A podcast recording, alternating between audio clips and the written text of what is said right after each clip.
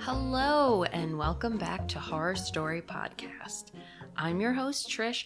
I hope everyone's New Year's off to a great start. I know it's been a long time. I shouldn't have left you without a dope beat to step to, but I'm back from my little holiday break and ready to chat about more spooky stuff with you all. On this week's episode, it's my first dive into haunted places.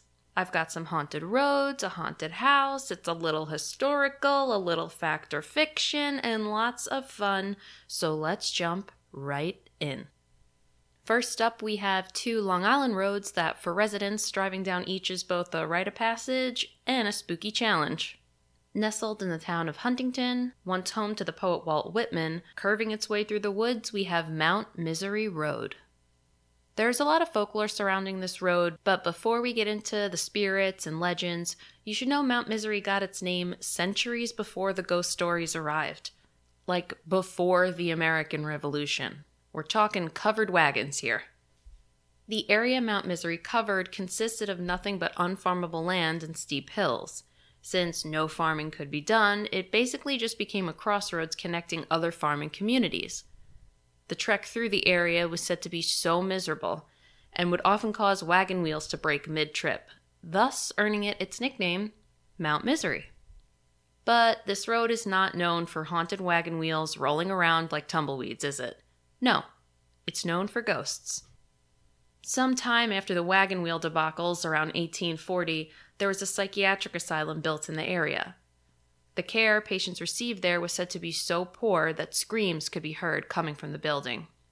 One night, a fire started by one of the female patients broke out, and the asylum burned to the ground. 15 years later, another psychiatric hospital was built on top of the old one. Screams and the smell of a burning fire were reported being experienced in the new hospital. It would burn down only 5 months later. It's said that the patient suspected to have started the fire can still be seen walking the road at night, dressed in a white hospital gown. She's sometimes referred to as the Lady in White and will supposedly jump in front of their cars driving down the road. Now, that's a fair amount of spooky for a road that only spans 1.5 miles. But it's not the only road in Long Island that'll give you the heebie-jeebies. Running parallel to Mount Misery Road is Sweet Hollow Road. And while the name is less sinister sounding than its sister, the lore surrounding it is just as creepy. Part of Sweet Hollow Road runs directly under the Northern State Parkway. Legend has it that in the 70s, a girl was stuck under the overpass of the parkway trying to fix a flat tire, when she was struck by another driver and killed.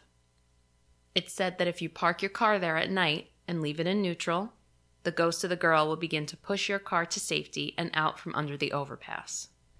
Some Long Islanders swear they see the Lady in White walking Mount Misery Road. Others swear a ghost nudged their car along Sweet Hollow Road.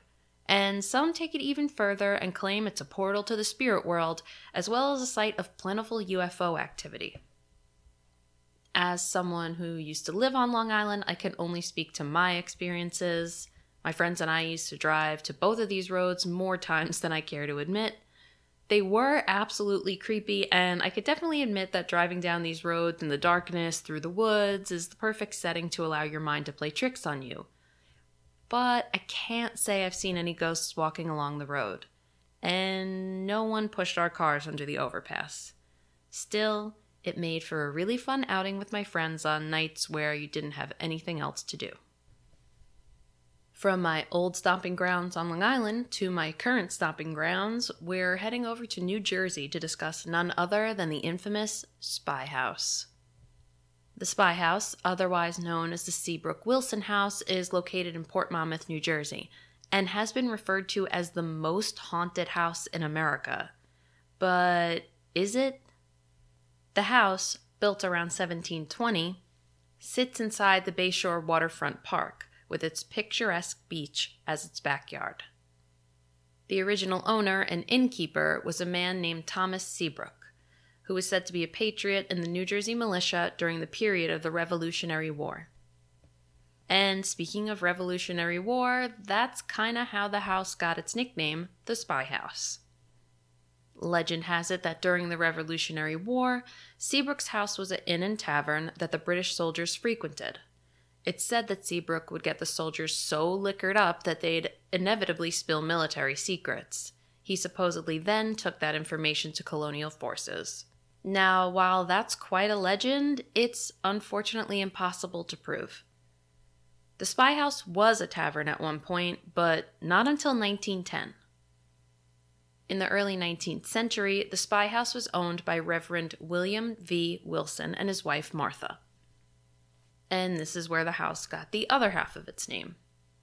It remained an inn until 1970 and was added to the National Register of Historic Places in 1974. 2 years later, the home was turned into a museum in commemoration of the U.S. bicentennial.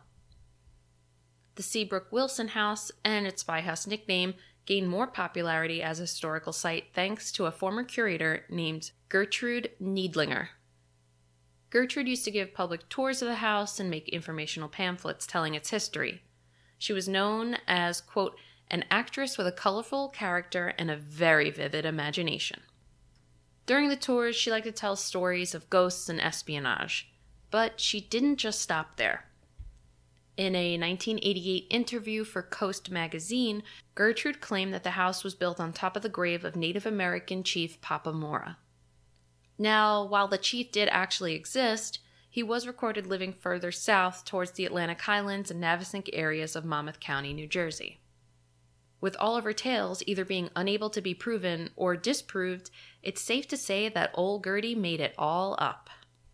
But we can't hate on Gertie completely, because despite everything, she did save the Spy House and give this historical site a new life.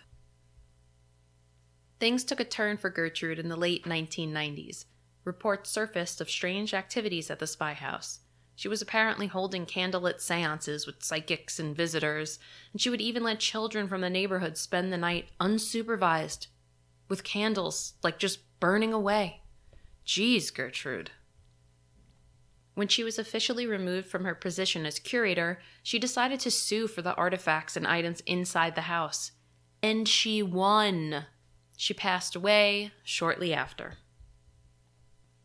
From the 70s to the 90s, the Spy House and Gertrude's tall tales inspired a lot of visitors and residents to share their own spooky encounters. Most entailed seeing spirits in windows or sitting in rocking chairs. All of this buzz about the Spy House inspired some paranormal investigators to write a little fiction of their own, with some stating that there was undeniable paranormal activity in the house, with some dubbing it the most haunted house in America. And while the house could possibly be haunted, it's just not haunted in the way some had hoped for.